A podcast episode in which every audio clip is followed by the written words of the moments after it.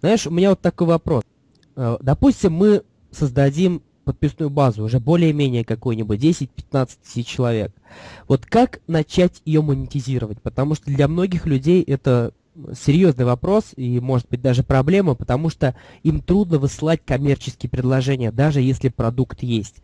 Вот э, ты можешь назвать, какой вот самый доходный способ монетизации подписной базы ты используешь? Потому что некоторые зарабатывают э, на, на базе подписчиков с помощью рекомендаций партнерских продуктов, некоторые э, зарабатывают на рекламе. То есть я знаю, что обладатели огромных подписных баз просто зарабатывают на рекламе, хотя могли бы гораздо лучше ее монетизировать. Mm-hmm. какой способ вот ты выделяешь вот, из своей многолетней практики, какой способ лучше всего у тебя получается?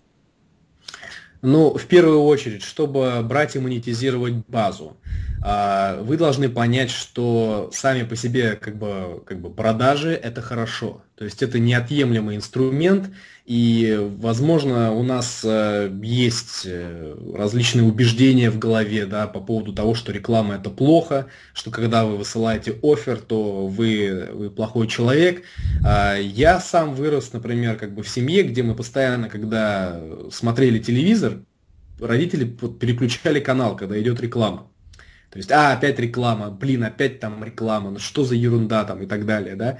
Вот, то есть, и я вот это вот действительно помню. Я сам, когда был маленьким, тоже всегда негативно относился из-за этого к рекламе, и потом пришлось это искоренять. Но на самом деле, сами по себе вот эти продажи и продающие рекламные как бы компании, они даже важнее, в принципе, в email маркетинге, в принципе, по как бы, отношению к различным вот этим халявным компаниям, когда вы просто раздаете что-то на халяву. Поэтому э, нужно относиться к этому максимально ответственно, нужно дрессировать аудиторию, действительно реагировать не только на ваши халявные какие-то флешмобы, касты и так далее, а на то, что вы предлагаете за деньги.